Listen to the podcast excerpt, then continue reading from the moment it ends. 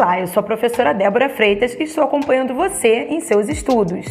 Sétimo ano, ensino fundamental, primeiro bimestre. Chegamos na aula 2, a importância do diário.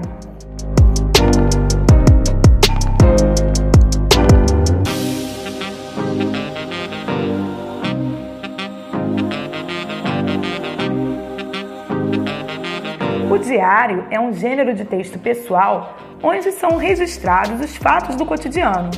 Uma pessoa relata as suas experiências, emoções, ideias, sensações, opiniões, desejos, enfim, seus sentimentos e também segredos. É, meu amigo, os segredos. evolução da internet, hoje em dia os diários manuscritos caíram um pouco em desuso, mas há ainda os que produzem seus textos utilizando papel e caneta. Na comunicação virtual, há o blog. Nestes são compartilhadas informações, experiências pessoais, notícias, através de posts ou textos curtos ou longos. Há variações.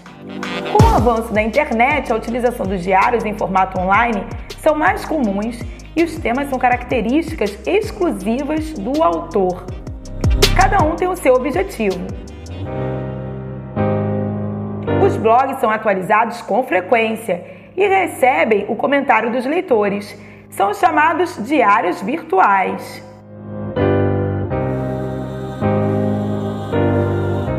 Os diários na construção da história.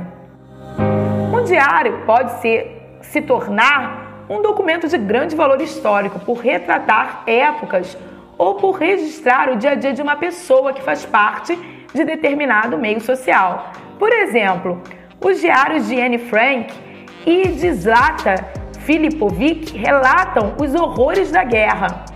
O primeiro da Segunda Guerra Mundial e o segundo da guerra na Bósnia. E recentemente, Zlata Vilipovic e Melanie Schellinger resgataram 14 diários de conflitos da Primeira Guerra Mundial. Pois é, o nome delas é o verdadeiro trava-línguas.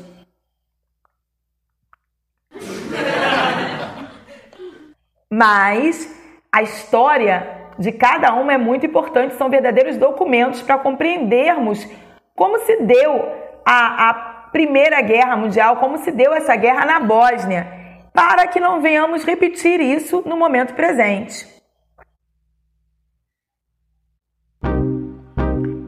Esses diários achados, eles retrataram ah,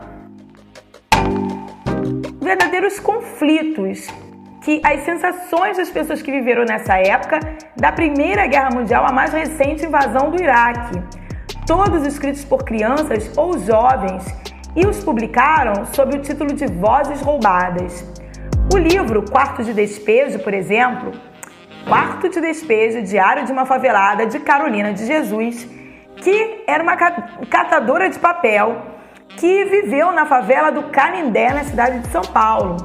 Ela, mineira, não teve muito acesso aos estudos, veio muito cedo para São Paulo até mesmo de uma certa forma fugindo do racismo que vivera na sua cidade natal e tentava educar os seus filhos sozinha e sustentá-los vivendo do, do, da reciclagem.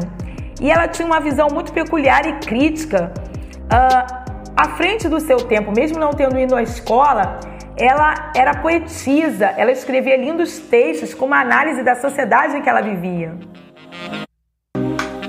E ela começou a escrever a partir de cadernos, de livros que ela achava, uh, procurando, catando o, o, o papel, reciclando. E a partir daí ela passa a registrar o cotidiano cruel dos favelados na luta pela sobrevivência, de uma forma bem crítica, bem forte. E chamando muita atenção. Inclusive, ela fica muito famosa é, na época, nos anos 60, porque imagine uma pessoa que não tem muito estu estudo escrever com tanta autoridade, com tanta peculiaridade, com tanto poder. Então, a escrita tem esse poder. Um jornalista a descobriu e lançou o seu livro, inclusive é, os seus livros começaram a ficar famosos fora do Brasil. Então, a sua história é muito importante, não tão contada nos dias de hoje, mas muito importante para a história dos escritores brasileiros. Então, finalmente, nós terminamos a aula de hoje. Até a próxima!